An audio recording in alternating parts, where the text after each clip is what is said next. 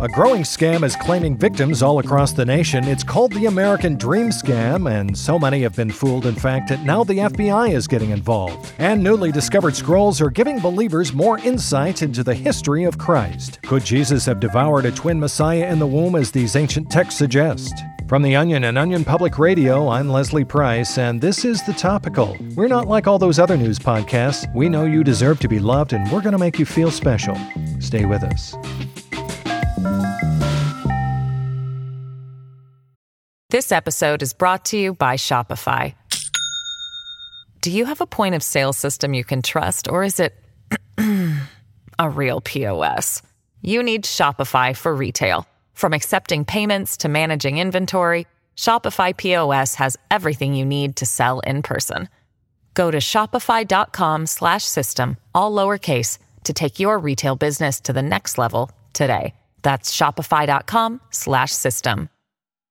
The FBI issued a major warning today of a growing scam that is claiming victims all across the nation. Authorities are calling it the American Dream Scam and are urging consumers to take caution. These predators are looking to cash in big by targeting unsuspecting victims and promising them rich and fulfilling lives. Millions of people have fallen for this dangerous hoax and have had devastating consequences as a result. That's FBI spokesperson Stan Winstead earlier today warning Americans about this dangerous hoax. OPR's Charles Dearborn has been covering this story and joins us now. Good morning, Charles. Hello. So tell us, how exactly are these scammers pulling it off? Well, the con is fairly simple. First, they promise the target great prosperity and success in exchange for nothing more than a lifetime of hard work and determination. The victim then pursues wealth and happiness in what they have been tricked into believing is a fair and just society until they eventually die. Quite the scheme. And who is most at risk of being targeted? Honestly, anyone who's open to the idea that class mobility is possible through ability or achievement. But the two groups that have been hit the hardest immigrants who were lured to this country with the promise of a better life, and wide eyed young people with their whole lives ahead of them. I got conned by my own parents into thinking I could be anything I wanted to be. Now I'm $100,000 in debt with nothing but a worthless liberal arts degree to show for it. Hmm, devastating. Charles, how can people protect themselves from this so called American dream? Consumer watchdogs say to be on the lookout for anyone who appears to be hopeful about the future. Definitely be wary of those who claim society will judge you solely on your skills and experience. Hmm. And if someone tells you that it's possible to pull yourself up by your bootstraps, that's a big red flag, and you should contact the authorities immediately. Good advice. Let's hope these frauds are apprehended and face a light slap on the wrist soon. Charles, thank you very much. Thank you.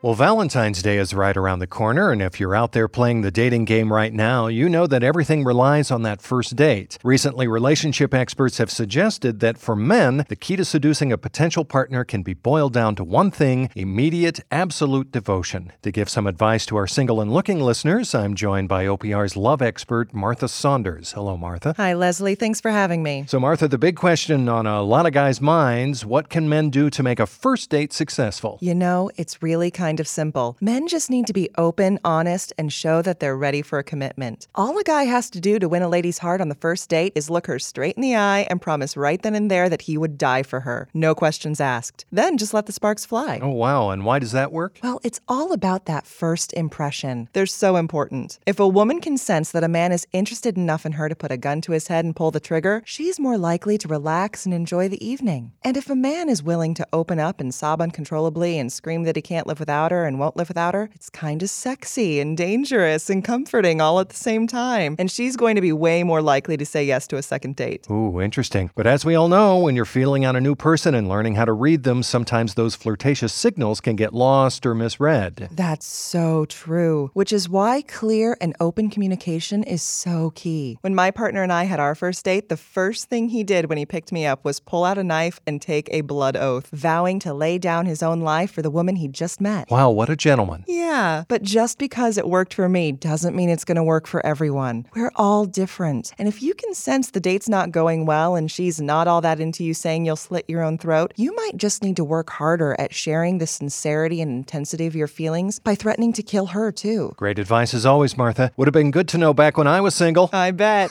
That's OPR's Martha Saunders. Thank you, Martha. Thank you.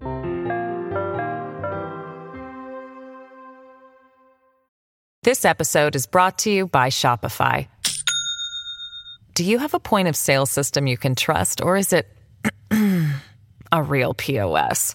You need Shopify for retail. From accepting payments to managing inventory, Shopify POS has everything you need to sell in person.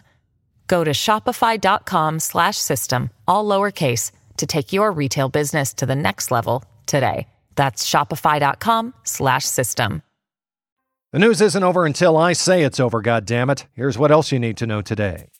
Okay, everybody, get down. If you're in the street, find shelter. Stay quiet. Wait until it's safe. That, of course, was the voice of Secretary of Defense Mark Esper, who led 325 million Americans through a nationwide active shooter drill yesterday morning. Through sudden alerts on phones, laptops, and enormous speaker systems, the Secretary of Defense did his best to make sure everyone in America knew what to do in the event of a mass shooting across the entire country. Okay, everybody, run. Let's say you have to escape. Yeah, run. And are you able to name your state's Shadow Lord?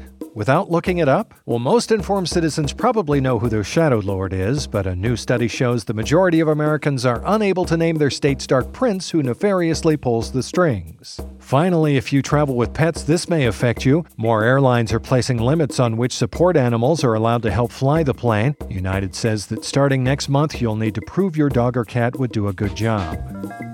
Well, that's it for the topical today. I'm Leslie Price. If you enjoyed not having to read a newspaper today as much as I did, you can subscribe to the topical wherever you get your podcasts. And if you don't, well, then you and I, we're through. And for good this time, I mean it. Don't test me. We'll see you tomorrow.